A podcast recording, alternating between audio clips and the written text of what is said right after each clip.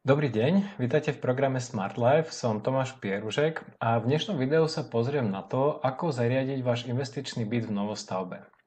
Ten dôvod, prečo som sa rozhodol nahrať video práve na túto tému, je ten, že e, pri konzultáciách s vami mi, mi viacero z vás povedalo, alebo mi hovoríte, že e, máte či už rezervované e, byty v takých tých projektoch, ktoré ja zvam, že, projektoch, ktoré ja nazývam, že, že nehnuteľnosti z papiera, kde ešte vlastne tá nehnuteľnosť nestojí, ešte ju len stávajú.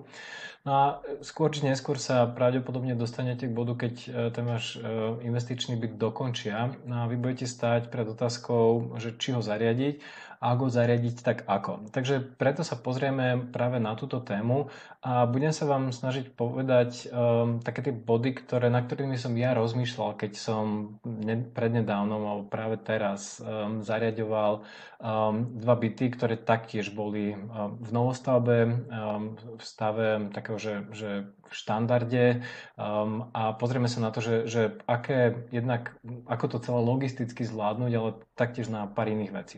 Takže o čom teda budem hovoriť? Budem hovoriť o tom, a to je ten vlastne prvý asi aj ten najdôležitejší bod, že spoznaj svojho zákazníka. Kto je, alebo nájomníka, že kto je tým vašim nájomníkom a pre koho budete tento byt pripravovať. Je to veľmi dôležité sa nad tým zamyslieť ako, ako nad prvou vecou.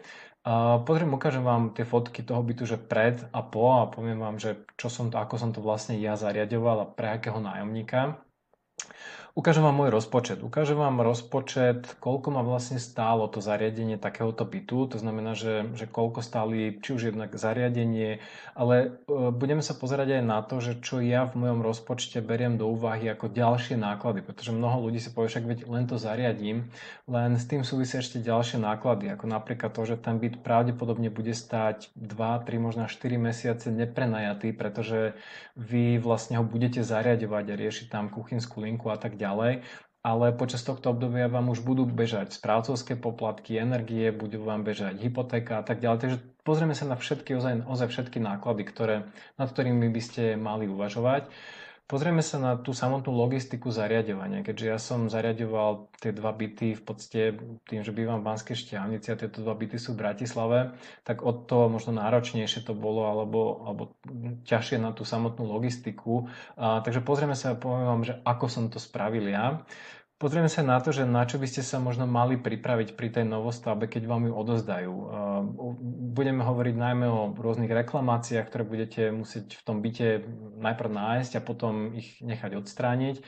A budeme taktiež hovoriť o takých tých, tých takých bežných, ja to volám, problémoch eh, v novostavbách, ktoré sa vo väčšine nich vyskytujú.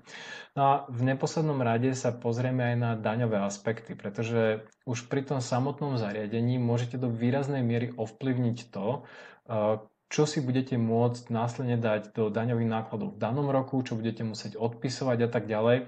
A je veľmi dôležité, aby ste na to mysleli už keď eh, sa pripravujete na to zariadovanie, pretože môžete spraviť rozhodnutie, ktoré vás potom môže stáť niekoľko sto až tisíc eur v tých nákladoch, že buď môžete, že ich nebudete môcť uplatniť v tom období, kedy ich potrebujete naozaj uplatniť. Viacej pozrieme sa na to v, tom ďalšom slajde.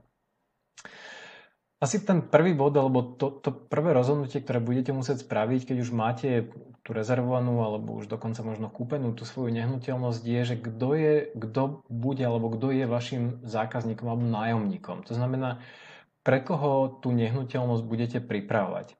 A ono je veľmi dôležité, aby ste naplnili tie očakávania toho vášho, nazvem to, že, že štandardného alebo priemerného nájomníka, ale je dôležité, aby ste to neprehnali. Ja častokrát vydám v inzerátoch, dokonca to je aj popísané, v podstate, nazvem to, že, že fajn, pekný dvojizbový byt, ale nie je to žiadny akože luxusný byt v nejakej luxusnej lokalite alebo luxusnej novostavbe a napriek tomu ten majiteľ tento byt zariadí veľmi, veľmi luxusne. Skrátka, keď sa pozriem na ten nábytok, tak si hovorím, že fú, toto muselo stať ozaj, že veľa peňazí. Len ten problém je, že a to, to sa snažím hovoriť ľuďom veľmi často, že, že vy tú nehnuteľnosť nezariadujete pre seba, vy ju zariadujete pre toho nájomníka. Tí nájomníci majú nejaké očakávanie o tom, že ako by asi to zariadenie malo vyzerať. Uh, asi taký najjednoduchší spôsob, ako to zistiť, je jednoducho sa pozrieť na uh, ostatné byty v okolí ktoré sú povedzme v novostavbe alebo, alebo aj v okolí toho vášho bytu a pozrieť sa na to, že aké zariadenie v týchto nehnuteľnostiach v podstate je. To znamená, že či je to, nazvem to, že vyšší štandard, či je to štandard, alebo či je to ozaj, že, že niečo veľmi, veľmi nízko nákladové. Pretože Máme úplne zbytočné skrátka dať do takéhoto bytu veľmi luxusné zariadenie, pretože ten, ten, ten nájom, ktorý za to dostanete navyše, nebude nejak výrazne vyšší. Skrátka, OK, môžete pár desiatok eur získať navyše, ale tá cena, ktorú za to zaplatíte, skrátka sa vám, sa vám nikdy nevráti. Ďalšia vec, nájomníci predsa len sa pristupujú k tomu zariadeniu trošku ináč, ako, ako možno by ste k nemu pristupovali vy, keďže ste ho kupovali. Nechcem tým povedať rovno, že, že to zničia, ale áno, aj to sa stáva. Skrátka ten nábytok sa opotrebováva a Tí nájomníci ho skrátka neberú ako svoj, ale berú ho ako cudzí najmä a preto sa k nemu aj tak, nazvem to, že správajú. Takže pozrite sa vo svojom okolí, aké, aké zariadenie ponúkajú v iných bytoch a držte sa toho štandardu. Nechoďte o mnoho vyššie, nechoďte výrazne nižšie, skrátka držte sa toho, čo je v iných bytoch. No a tá posledná si otázka je, že či zariadený, alebo možno prvá otázka, že či zariadený alebo nezariadený byt na Slovensku býva takým štandardom, že tie byty sa prenajmujú zariadené. V Bratislave a Košiciach to už trošku sa začína meniť na nezariadené. V Čechách napríklad je úplný štandard, že nezariadené byty. Ale na Slovensku z mojej skúsenosti e, samozrejme závisí to od vášho konkrétneho mesta, vašich konkrétnych, akože, ako to funguje v tom danom meste. Ale moja skúsenosť je, že ak ten byt zariadíte a ak ho, um, ak ho zariadíte, tak potom tých nájomníkov hľadáte ľahšie, nájdete ich rýchlejšie um, a v podstate máte trošku menej problém ako s tým nezariadeným bytom. Na druhej strane nezariadený byt má svoje veľké výhody, nemusíte sa starať o nábytok, nemusíte tam meniť veci, čo je obrovská výhoda, ale zase to stojí trošku možno viacej, uh, trošku viacej času, kým nájdete toho nájomníka. Takže uh, moje odporúčanie asi na Slovensku išiel by som do zariadeného bytu. Celé video je dostupné v členskej zóne Smart Life Club. Ak ste už členom Smart Life Club, prihláste sa do klubu a pozrite si celé video. Ak ešte nie ste členom Smart Life Club, objednajte si prosím členstvo na stránke smart-life.sk cez hlavné menu v časti Produkty a služby. Ďakujeme za váš záujem o program Smart Life.